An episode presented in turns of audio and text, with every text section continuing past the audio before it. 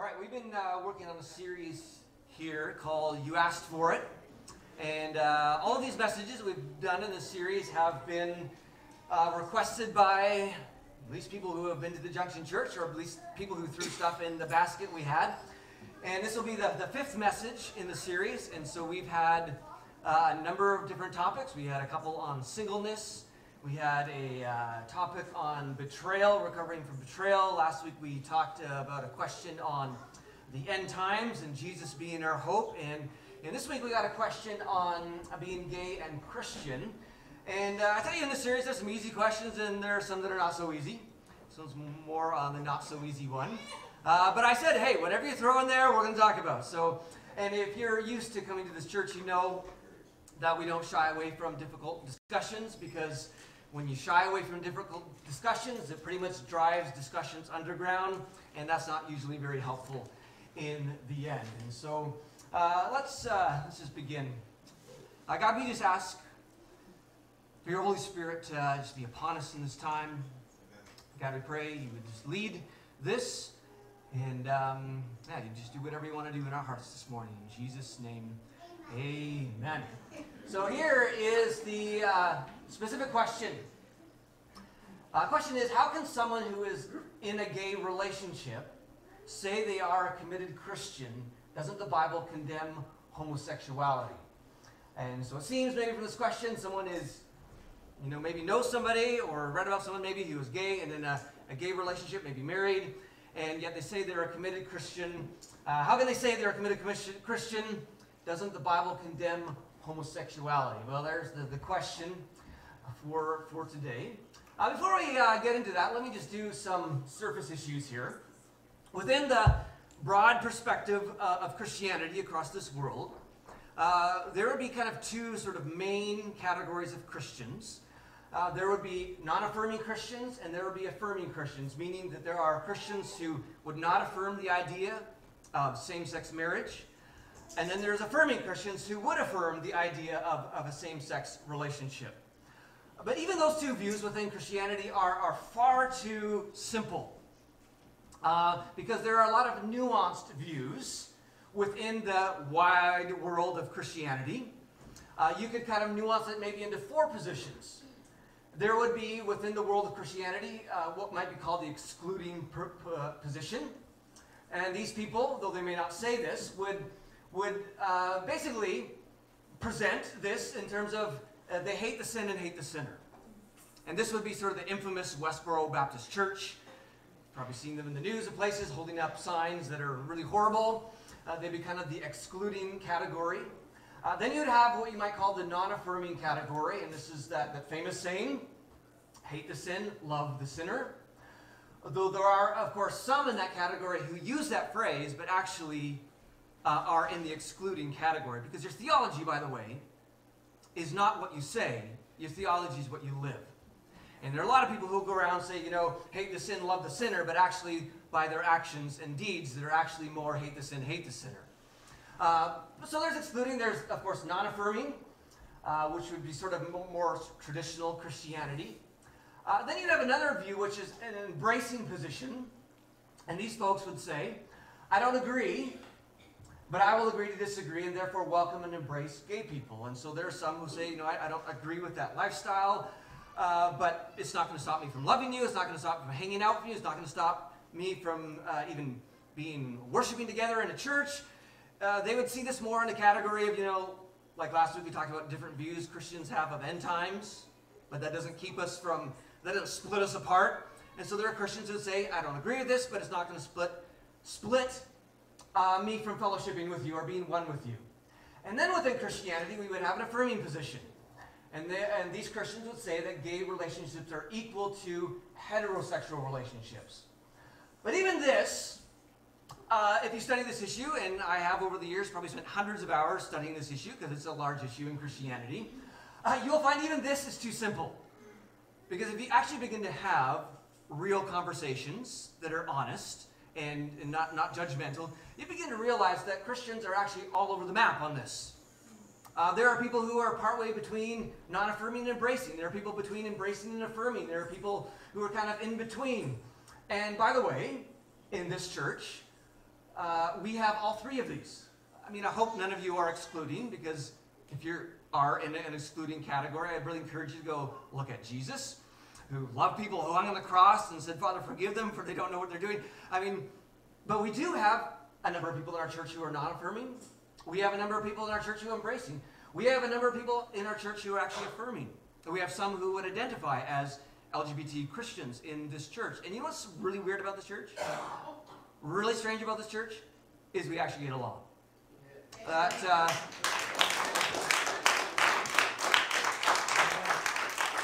now we can hang out and have potlucks together and invite each other for dinner and have good conversation around uh, uh, this year because there's one thing, at least I hope we understand in this church, and that our identity is not whether we're, you know, black or white. Our identity is not whether we're male or female, or whether you're liberal or conservative, or whether you, you know, drive a Ford or a Volkswagen, or uh, your identity is not whether you're you're gay or you're straight or uh, whatever it might be. Our identity is in Jesus. And so this is where our unity starts. Our unity starts in the reality of Jesus, and then we have kind of discussions around this issue. And so uh, realize that this church is a very odd church in, in, in, terms, in terms of this. Um, a couple of things I want to talk about before we get into the nitty-gritties of this question that I think are important whenever this topic is addressed. First of all, uh, when it comes to homosexuality, the church has not represented Jesus well in this issue. Uh, the church has not represented Jesus well in this issue. Uh, David Kinnaman, who is a Barna researcher, said this. In our research, the perception that Christians are against gays and lesbians, not only objecting to their lifestyle, but also harboring irrational fear and unmerited scorn towards them, has reached critical mass. The gay issue has become the big one. The negative image most likely to be intertwined with Christianity's reputation.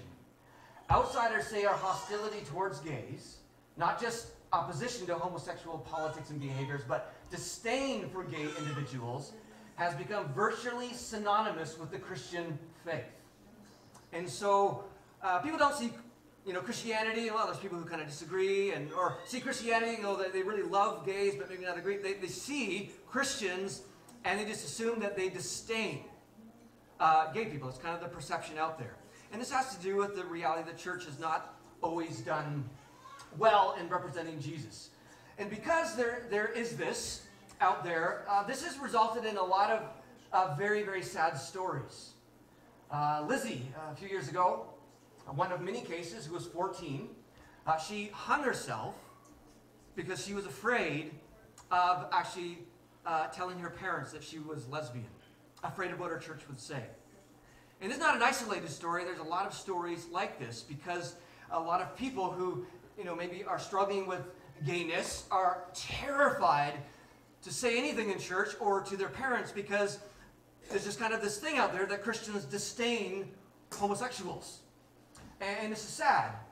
Um, Reverend uh, Steve here said, It is no secret that the negative stance taken by the church and so many individual local churches has a huge distressing impact on large numbers of lesbian, gay, and bisexual people and leaves countless numbers of them living uh, lives of forced secrecy and dishonesty uh, because they don't feel safe. Uh, and I hope that in the church people feel safe to talk about their struggles, but a lot of people don't say uh, feel safe talking about this struggle. Tragically, it is also common knowledge that the resultant anguish and distress often leads to spiritual, mental, and physical harm and in the worst of cases, to people making desperate decisions to take their own life. Now, some people will say, well, Christianity has nothing to do with people taking their life uh, because the statistics for LGBT, uh, LGBTQ plus people uh, generally has a higher rate of suicide. That's just the way it is, they say. But actually, studies have shown uh, this, for one instance, that lesbian gay students who viewed religion as very important actually had greater odds for recent suicidal thoughts and attempts than lesbian gay individuals who thought religion was less important. And so Christianity and the way we present ourselves in this, in this issue has actually led to more people having suicidal thoughts, more people uh, thinking about suicide, which is crazy when you think about what Jesus said. The thief comes only to steal and kill and destroy, where Jesus says, I have come that they may have life and have it to the full, that, that, that Jesus is for life. And yet, the way the church has presented itself is actually more on the, the side of Satan, pushing to be people towards death rather than, than life. And so, I mean, the church needs to do better uh, in, this, in this issue. Generally speaking, the church needs to do better on this issue. Uh, second thought, before we get to the nitty gritty of this question, uh, is that this for the vast majority of gays, it is not a choice, and their sexual identity is unlikely to change. The scientific consensus is that sexual orientation is not a choice. Sexual orientation is stable and unlikely to change for the vast majority of people. And in rare cases, it can. But for the vast majority, it's not a choice, nor can they change. Jesse, that's wrong. Actually, it's not. Yeah. This is, debate, this is a debated issue. This is a debated issue, for sure. Um, there are about uh, 5% of people who would not fit into the heterosexual category. In other words, 5% would say that they are in the LGBTQ plus category. And if you read stories uh, of people in this category, I mean, the typical story goes like this. And I've read a lot of these stories, and, uh, and it typically goes like this for, for people growing up in the Christian church. Uh, they're growing up like everybody else. They uh, reach the level of uh, uh, puberty. All of a sudden, they look around at their friends, and if they're a guy, their, their guy friends are, are checking out the girls. Hey, you know, check out that girl there. Check out that chick there. And, and, but they are wondering, like, why am I not checking out the girls? Uh, they, they seem to find themselves attracted in the same way to, to another guy or, or, or for a, a, female who hits puberty. Uh, all her girlfriends are checking out the guys, and, and, she looks at herself and says, You know, there must be something wrong with me. Maybe I'll just grow out of this. And so a lot of Christian young people will think that maybe they'll grow out of it, uh, but they find that they're not. And so what they do is they begin to pray really, really hard, and they get people praying for them. And some of these stories can be incredibly difficult to read. The amount of tears that has been shed by young Christian people, uh, hoping and praying that somehow God would change them. And yet they don't find themselves being changed. And some of these stories are incredibly sad because God's not changing them, and, and, and then finally they try to get help from the church, and the church casts demons out of them, or the church begins to pray for them, and they still find themselves not being changed. Now, again, in rare cases, uh, there are stories of people being changed. Uh, this uh, lengthy article uh, says that there is no good evidence, however, that sexual orientation can be changed with therapy. Even many therapists sympathetic to the desire of some homosexual people to live homosexual lives have shifted their effort from changing sexual orientation to helping homosexual people live as they prefer under the unchangeable constraint of homosexual orientation. And so, and I realize this is a, is a divisive issue, but in terms of the scientific community, this is kind of what, what they would say. I know there are a lot of Christians who would say otherwise. Uh, Justin Lee, who is heavily involved in, in ministry to gay Christians, he said this I could share hundreds and hundreds of stories of people who poured their hearts into ex gay programs, prayer, and other types of therapy, only to discover that neither they nor the others in their programs ever became straight. In fact, um, Alan Chambers, who is who was president of Exodus International for 12 years, which was the largest group ever, uh, where their mission was we're going to take gay people and we're going to make them straight. And uh, they ended up, ended up closing their doors. In fact, I just want to show a real clip, quick clip of uh, just the beginning of an interview with Alan Chambers. You're welcome to watch the whole thing, but uh, here's the, the video clip here. I'll need some volume there, Mike. So let's let's talk about this. So first of all, you were for 11 or 12 or 13 years. What was it? 12, 12 years about? 12, about 12 years. About 12 years, you were the president of Exodus International. So Exodus was the largest ex-gay organization for many, many years. It doesn't exist anymore, but uh, this was an organization that many people believed was making gay people straight. Mm-hmm. And you were the face of the organization. You were the head of the organization. And um, during that time, I know when, when I grew up and I uh, realized that I was gay, uh, um, in my church, if you were if you were a Christian and you if you were gay and or, or attracted to the same sex and you wanted to stay a Christian, there was one option, and that was you go to Exodus Right. or some Exodus-like ministry. And the belief was that Exodus was was making people straight. But Exodus closed, and you were part of the decision to close Exodus. Um, so I guess the first thing I need to ask, for the sake of all those folks out there who, you know, whose parents or uh, whatnot are, are encouraging them to go to some kind of ex-gay group anymore, is did Exodus make gay people straight? Exodus did not make gay people straight. No, there was never a time when any one person, organization, therapy, support group, prayer meeting made gay people straight. And that, um, you know, that's something that back when I was, you know, we're similar ages, you know, the, the thing was if you're gay, you know, I, I don't know how much you knew about Exodus um, as a kid. For me, I didn't know about it until I was 19. And when I found out about it, it was this well, of course, this is the answer. This is what I've been praying for my whole life. And my thought was, like everyone else's, I'm going to go there and it's going to be much different. Um, and what we found over the course of many years was while people matured and grew and all sorts of things that happens just in the course of a normal life, people didn't become straight. Now, there are stories of uh, Christians who, uh, gay Christians who have become straight. Again, it does happen, but it is definitely more on the rare side. Uh, one of them is named Elizabeth Woning, and who, who, she said this I did not specifically seek change in my sexuality. Nevertheless, I began experiencing changes in my sexual desire. I became attracted to a man, which was one of the most unexpected and humiliating experiences of my life since I had so fully identified as a lesbian. He and I got married and have had a strong marriage of 13 years thus far. And so uh, there are other stories out there, uh, but for the vast majority of cases, um, there seems, no matter how much prayer and, and Christian effort, that there is, is no change. Well, we also see, um, and sometimes we'll, we can point to these things, like uh, uh, this was just recently. Uh, 200 ex LGBT men and women are rallied to show the freedom they have found in following Jesus. And it's true that some of these people have, have said they have changed, but, uh, but there's an underlying story here, and that is uh, for some of these people, it's not that they have actually gone from gay to straight, but what they have gone from is gay to celibate. And if you actually interview, listen to some of the interviews from people from some of these parades, and um, again, you know, there are some rarely who have claimed they have switched, but a lot of them, this is one of the speakers there, he says, it wasn't a gay to straight thing, it was a lost to save thing.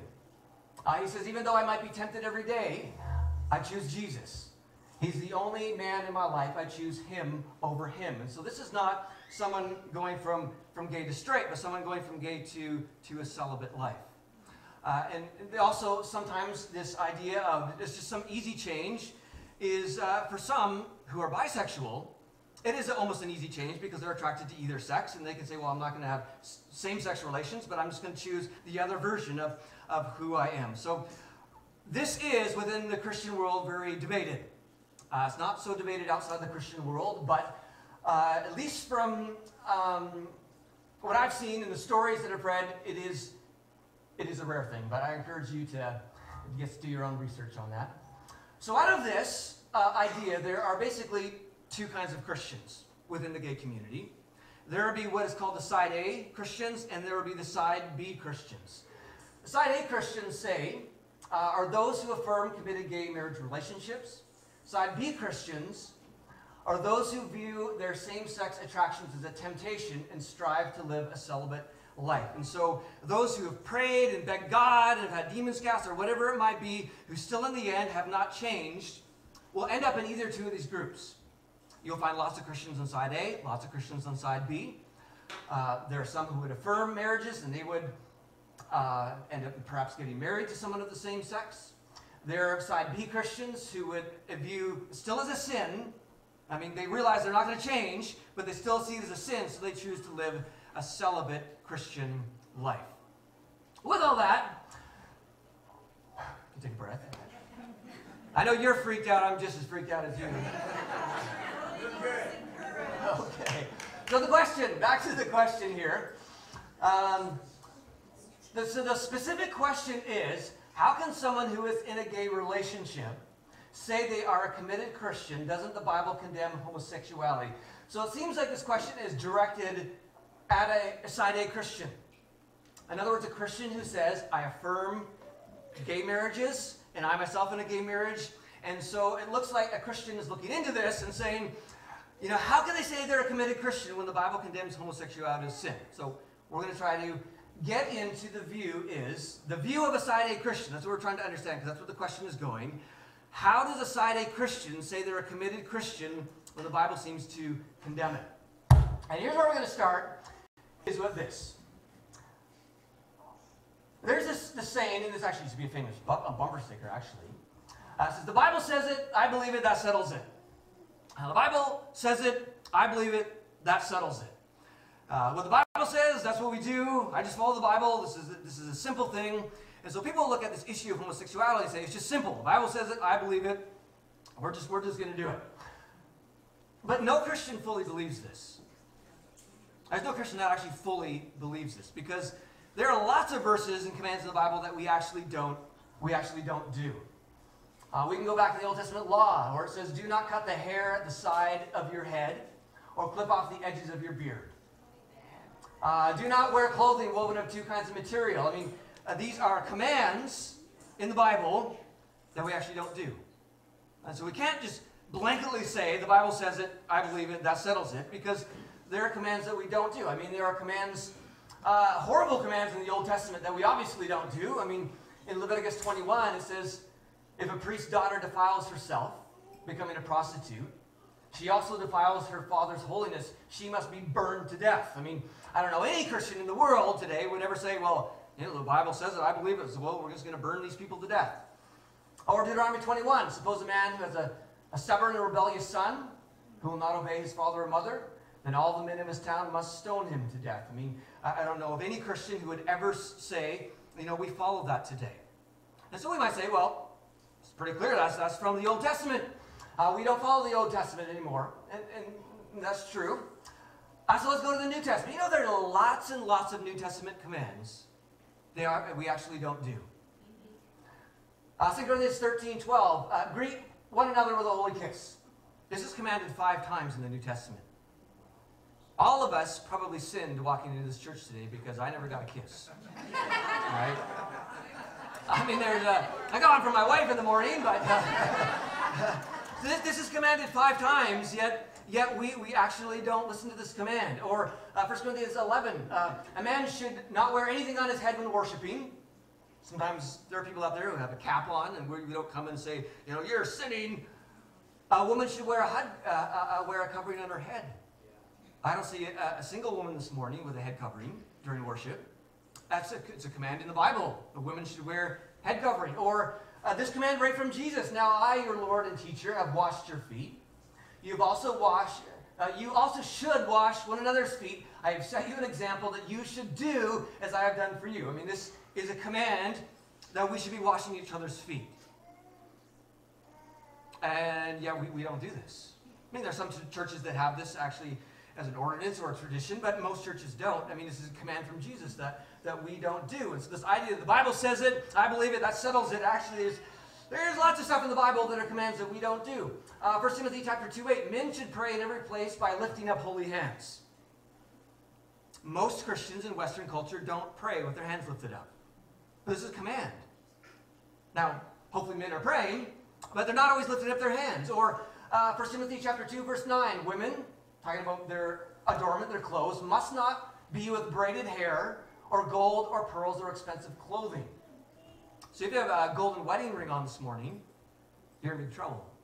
Uh, if you have braided hair, uh, you're disobeying the New Testament. Uh, if you have any clothes that are expensive, which we probably, most of us probably have fairly expensive uh, clothes compared to most of this world, I mean, this is a command. Or uh, 1 Corinthians chapter 14. Women should remain silent during the church meetings. It's not proper for them to speak. Ah, you just Leslie. no.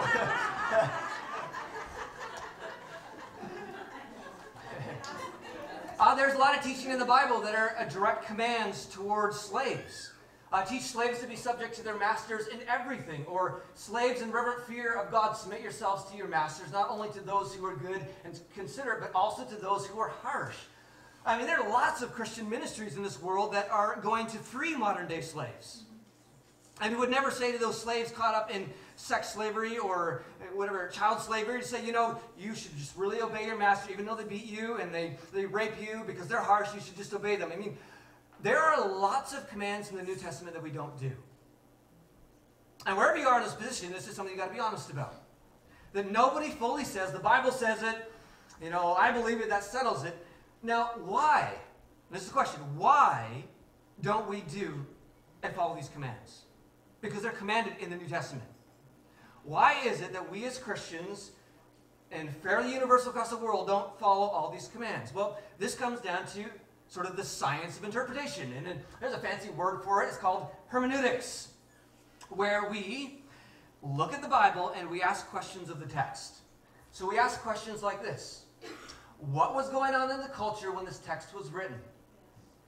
Oh, greet one another with a holy kiss. Well, that's how they greeted each other.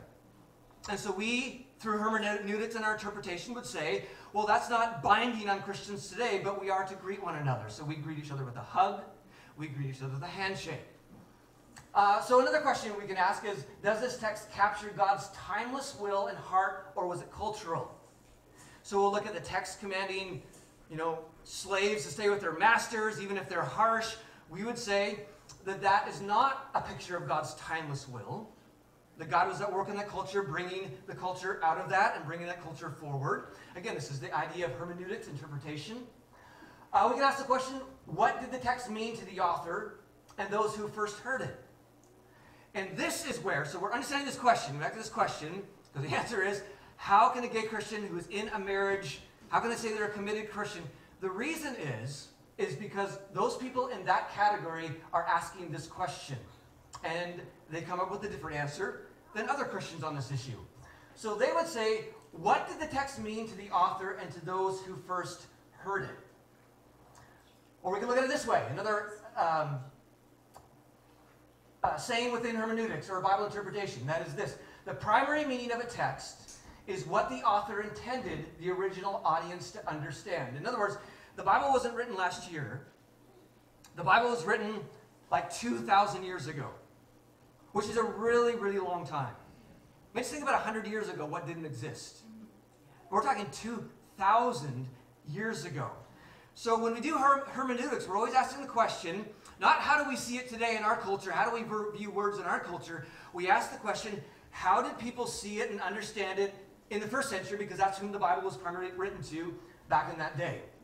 So those people who are side A Christians would say that those uh, the idea of homosexuality in the Bible was different than what we see see today, and they would say um, that in the ancient world, same-sex behavior was primarily between adult males and young boys, street, Ritual temple prostitution, where you would go to one of the temples and you would have same-sex relationships if, if that was, you know, the person on duty in order to worship a god. It was common between masters and slaves, and also males and eunuchs, those people who had been castrated and kind of stayed youth, youth-ish, even though they, they were adults. That this was, and it doesn't matter if you're affirming or non-affirming, or where you are on this, that scholars generally believe this, that this was the primary expression of same-sex behavior in and around the time when the Bible was written. So the debate lies in whether, so A Christians would say that this is what was meant when the Bible condemns homosexuality, and therefore the Bible is not condemning modern uh, same-sex marriages, which are committed, lifelong, full of love and faithfulness, that that's not what they were talking about. Those who would disagree would say, well, it kind of relates and it would, should include same sex marriages, and that's where the debate lies. And, and I think, and again, this is all, all um, difficult, but my opinion, at least, is this the debate is not over the authority of the Bible. And I know a lot of people would say, well, people are watering down the word, or they're becoming liberal, or this is. I don't think this is, is, for the most cases, is not a debate over the authority of the Bible, because if you really read and study the viewpoint of side A Christians, you realize that these are people who love the Bible and love God's Word and are very committed to Jesus. Uh, there are brilliant scholars who love the Bible and love Jesus on both sides of this issue. It's not an issue about the authority of the Bible, but it is an issue of the meaning of the text, what the original author intended, and how the original audience understood it. And so I would stay away, no matter what side you are on, of this idea that somehow they're getting away from the authority of the Bible, or they're watering it down, or they're just becoming liberal. It really is an issue of hermeneutics. How do you see the interpretation of the Bible and these passages? And for some of you, you may not have ever been exposed to how a side Christian sees these texts. And, and because that is the specific question, is how, how can a, a person in a gay marriage, how can they um, be a committed Christian? And so the question is, like, how do people see this text? And I did a message a few months ago similar to this, where I looked at both views. Some of you may remember that, and debated the two views back and forth. And so some of this will be covering some of that again.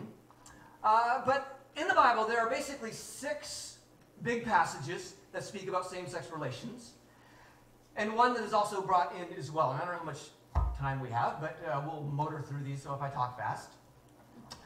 Um, the first one is from Genesis 19. And this is where the two angels arrive at Sodom in the evening.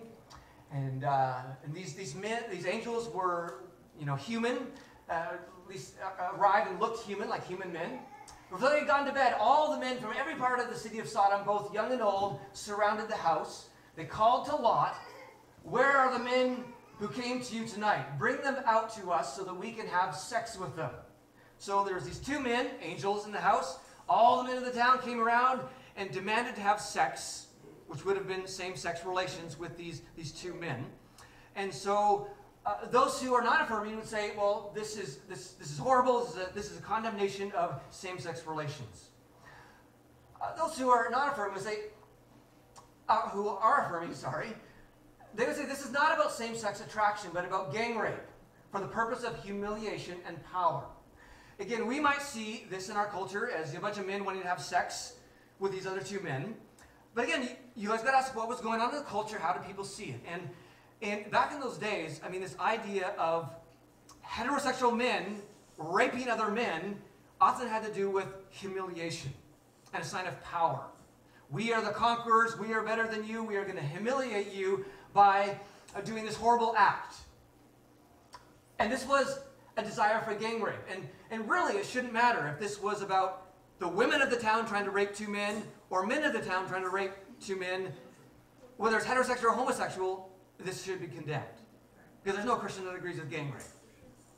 Ezekiel actually talks about the sin of Sodom. And by the way, you know the word sodomy? In our culture, we often see that as homosexual. You know, for a, a, lot of history, like even in the 1700s, if you had sex in your marriage that was not procreative, you were a sodomite. So probably a lot of us here are sodomites in terms of how that word has been historically used.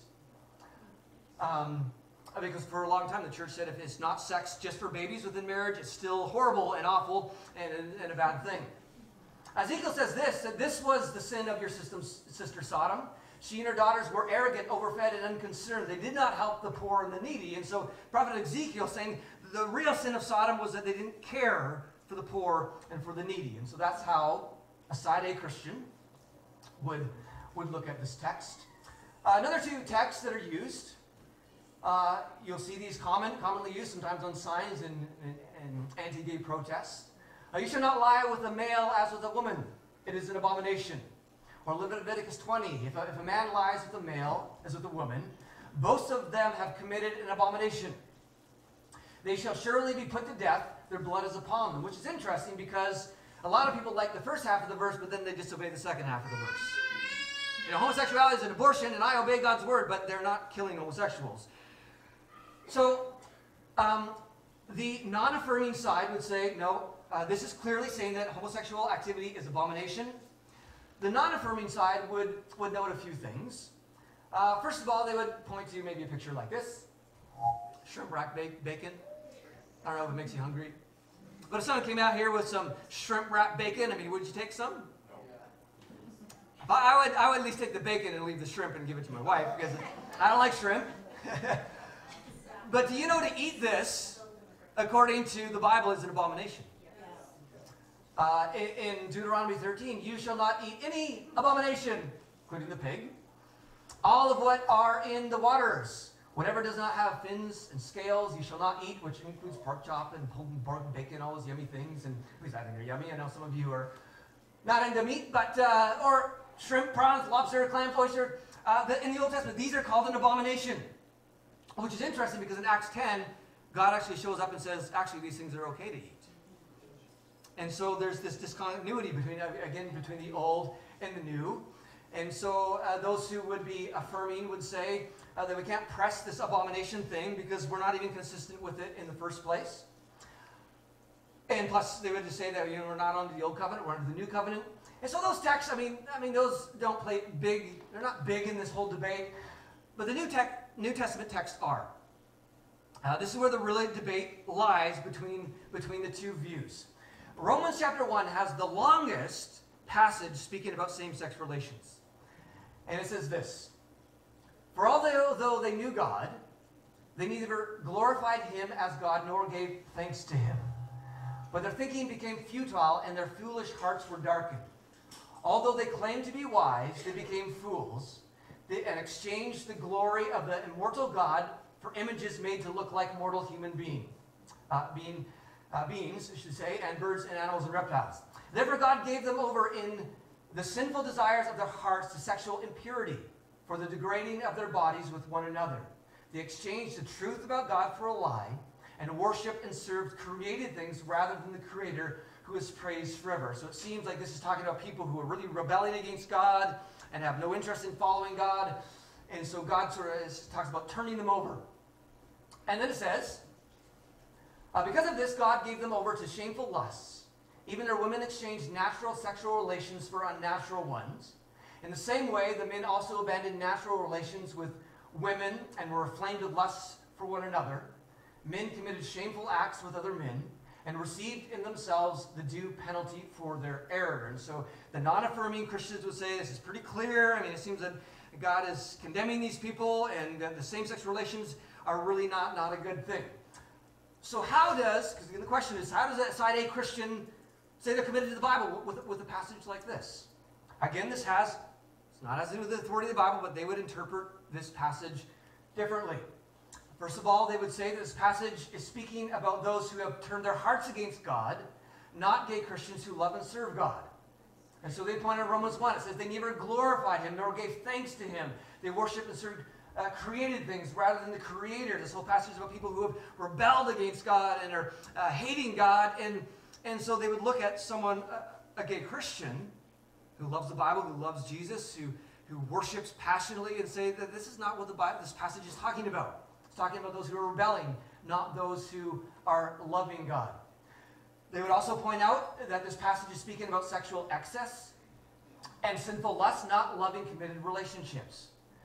And they would say that you could even put a heterosexual relationship in this list instead of a homosexual relationship, and it would it'd still be as bad because it talks about shameful lusts and people being inflamed with lust for one another, men committing shameful acts, and that could happen in heterosexual or same-sex uh, relationships. And so that is how someone uh, from the affirming group would see, see that passage. Uh, their main point would be this that the, the cultural context of Romans chapter 1 is not our modern day idea of committed, loving, lifelong same sex relationships. They would say that when the original author wrote this and the original hearers heard this, they were not thinking about, you know, loving lifelong relationships, but primarily we're thinking about adult males and young boys, ritual temple prostitution, masters and slaves, males and eunuchs. And so uh, those who would be affirming would say that this passage is, doesn't apply to the modern relationships and, and how they look. Uh, the other two passages in the New Testament are these. Um, and this is kind of at the heart of the debate here because in our modern translations it seems quite clear. But by the way, you know the word homosexuality or homosexual didn't even come into our translations until 1946. It says in 1 Corinthians 6 9, don't you realize that those who do wrong will not inherit the kingdom of God? Don't fool yourselves. Those who indulge in sexual sin or who worship idols, or who commit adultery, or are male prostitutes, or practice homosexuality. And it goes on to talk about things that we all do, like greed and those kinds of things. They're all on that list. But in this list is this idea of practicing homosexuality. Uh, 1 Timothy chapter 1 9 says, We also know that the law is made not for the righteous, but for lawbreakers and rebels, the ungodly and sinful, the unholy and irreligious, for those who kill their fathers and mothers, for murderers, for the sexually immoral, for those practicing homosexuality, for slave traders and liars. And so again, we see this in our modern translations, this, this word practicing homosexuality. And so this is where probably this question is coming from. I would just imagine that, well, it seems clear. I mean, the Bible says clearly practicing homosexuality leads to not being able to inherit the kingdom of God. So, how in the world can someone who practices homosexuality in a committed marriage ever say they're a committed Christian? Well, again, uh, this is an issue of interpretation. Uh, they would interpret these words differently than our very modern translations uh, interpret them. And, and this is, man, I'll tell you, you read about this is such a crazy debate that is just really confusing and it's just it's rather endless. Uh, but the, the, the, debate is over these words. What do these words really mean? Uh, the affirming side would say they don't mean these things. The non-affirming side would say they do mean these things. And it has to do with these words, the Greek words malakoi and arsenokoitai. Now, um, both affirming and non-affirming would, would agree with this point that the word malakoi is not a technical term meaning homosexuals. No such term existed either in Greek or in Hebrew. The word arsenokoitai is not found in any existent Greek text earlier than 1 Corinthians. And it doesn't matter if you're affirming or not affirming, both would agree that it seems that Paul made up this word, arsenokoitai. It's never seen before that. It's seen actually very rarely after that, up until about the, the 6th century. And so the debate is, well, what in the world do these words actually mean? And translators have to pick something to stick in our English version. And so the debate is over what do these words mean? And I'll just give you just a little hint at the debate because I would encourage you to do your own study on, on this issue. Uh, here would be a, um, a, a non-affirming theologian. He would say that malakoi refers to passive male prostitutes to the effeminate heterosexual or homosexual males. Then arsenokoitai refers to the man who lies with a male who has homosexual intercourse with him. Or another uh, um, scholar who would take a non, non-affirming approach. He would say arsenokoitai is a translation of the Hebrew uh, the male derived directly from Leviticus, Leviticus 18 and Leviticus 20 and used in rabbinic text to refer to homosexual intercourse. So some people theorize that maybe that word came from some sort of derivative of the, the, the, the Levitical passages. But on the other hand, there are brilliant scholars who love Jesus, love the Bible, who are so faithful, who don't agree that this is the right translation. Um, and here's just, here's just sort of the other side to the issue. Uh, this one says Malakoi implies excess or lack of self-control, which could apply to heterosexuals, to uh, too interested in having sex with women, to adulterers, and also to males who used other males. Arsenokoitai probably referred to the, the pederasts who disgrace boys by penetrating them, although could also refer to any male who engages in unjust, violent sexual behavior. Uh, this professor of New Testament said Malakoi could include the men uh, the man who was viewed as not being adequately manly to the more passive homosexual partner, frequently a boy and sometimes a slave, and also for those boys who solicited sex for their elders for pay. Then Arsenokoitai referred to the more active or older male, often heterosexual and married, who kept a boy for his pleasure. So he would say that these are what those, those Greek words mean. Uh, another theologian who has uh, written extensively on, uh, on this said uh, Arsenokoitai did not always speak of sexual misconduct, but often included an ancient vice list with sins of ex economic exploitation. In fact, we see the first appearing of the word is in Paul, and the next appearance of these words are always in relation to ec economic sins. And so, um, and that's, that's what she would say here. Of course, if the ideas of sexual sin and economic exploitation are combined, we find ourselves faced once again with the sexual use of enslaved persons and prostitutes. Other factors in 1 Timothy 1.10 may also support the idea that sexual slavery was the target of the apostles' exhortation, since kidnappers, sometimes translated slave traders, is listed right after arsenokoitai. Or another scholar, uh, here's a scholar, New Testament translator.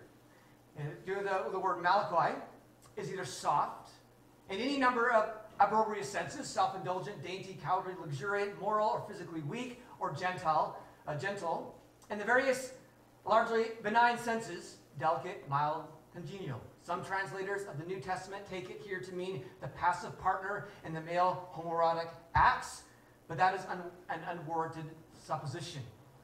Or the word arsenokoitai, he says, is long been a matter of speculation and argument. And it would not mean homosexual in the modern sense of a person of a specific erotic disposition, for the simple reason that the ancient world possessed no comparable concept of a specifically homoerotic sexual identity. In the first century, the most common and readily available form of male homoerotic, homoerotic sexual activity was a master's or patron's exploitation of young male slaves. And so, I mean, really, it's just, it's just debated. And so those on the affirming side would say, I mean, because these words are debated, how can those who are non-affirming, because the word is debated, how can they say to a entire group of population of people, sorry, you can't be in, in a lifelong close relationship with somebody? Based on the, on, on the difficulties of these words. But, of course, the non-affirming to say is clear, affirming to say is clear on their side, and welcome to the world of lots of disagreement and lots of issues within Christianity. And uh, for the sake of time, we're going to maybe just jump over this one. Um, so if you want to study this issue, because I highly encourage you to study this issue on all sides, because this is a, this is a real issue. And it's a real issue for young people. Um, some older folk in here, you may have no association with, with, with gay people in your world. You may not know anybody who is gay and married. But I tell you, young people, they have friends and they know people who are in this category. And so when the church comes across sometime as presenting a disdain for homosexual, these are evil, awful people, and then these young people are like hanging out with their gay friends, like this person's super loving and awesome and amazing, and they have a great marriage. There's this disconnect. This is a huge issue with young people. And so if you want to engage honestly in this issue, then it means you honestly need to, to look at, at both sides. And I've read lots of books on both sides of the, uh, on this debate, and here's just a couple I would recommend. Uh, this would be from more of the sort of the embracing or the, the non-affirming side. Uh, Preston Sprinkle, Sprinkle wrote a book called uh, People to be Loved, Why Homosexuality is Not Just an Issue. Wesley Hill, who was actually a gay Christian himself, who was a side B gay Christian, who has chosen to live a celibate life because he would see the act as sinful, but he's still a Christian and gay and has never been able to change. He wrote a book called Washed and Waiting. Uh, if you want to look on the affirming side, uh, a couple popular books out there. Uh, one is by Justin Lee. He also has a YouTube channel that's quite a lot of good stuff on it. He wrote a book called Torn, Rescuing the Gospel from the Gay versus Christians Debate. Matthew Ryan, uh, Vines wrote um, a book that's been quite popular called God and the Gay Christian. And so that would be from the affirming side. If you want to, if you like scholarly, in-depth, complicated dissection of Greek words, then this is the book for you. Um, made my way through this one, and, and you begin to see that this is a real debate amongst scholars who love Jesus and love the Bible. And so this is a debate back and forth, back and forth of the affirming and non-affirming views of homosexuality in the church. If you're not a reader and want to check out YouTube, then uh, you may check out, and maybe we'll post these when this video goes up on the description so you can find them easier. But if you want to look at something from the non-affirming side, you can look at Homosexuality, A Christian View by Dr. Wesley Hill. Uh, Dr. Michael Brown is another one who would be often speak on this issue from the non-affirming side.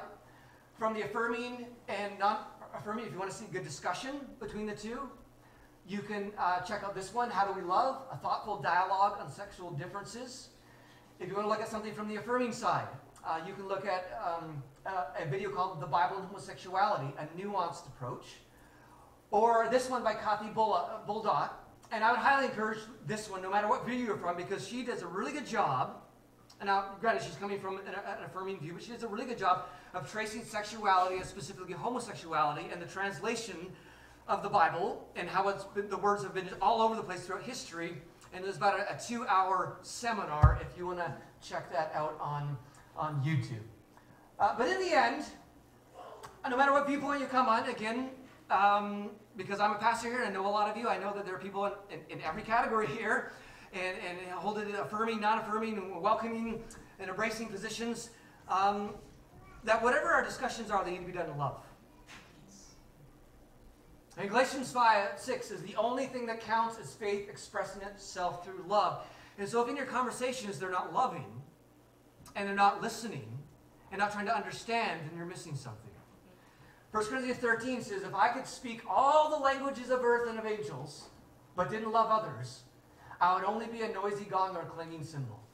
If I had the gift of prophecy and if I understood all of God's secret plans and possessed all knowledge, and if I had such a faith that I could move mountains but didn't love others, I would be nothing. If I gave everything I have to the poor and even sacrificed my body, I could boast about it. But if I didn't love others, I would have gained nothing. And maybe you're even settled in your view, but if your view doesn't come across as loving, you've gained nothing. And if our discussions aren't loving, we've gained nothing. Amen. And so love is what must must lead. And then I go back to this idea that our identity is not in what our opinions are on the subject. Um, our identity is in Jesus. It is in Jesus. In Him we live and move and have our being. Again, our primary identity is not whether we're gay or straight or male or female or you know, have this view or that view or drive whatever kind of car or whatever end times view you have, whatever view you have on the baptism of the Holy Spirit or whatever view you have on tongues or all those other issues, our identities in Jesus, which means that we can get along and we can have good conversations and we can embrace each other because um, at least I've talked about this a lot here and if you know me as a pastor, I take this verse very, very seriously one of the most serious verses in, in the Bible, I think. And this is Jesus when he says, I have given them the glory you gave me. that Jesus gives us the glory that God gave him. Why did God give us this glory? He says, so they may be one as we are one.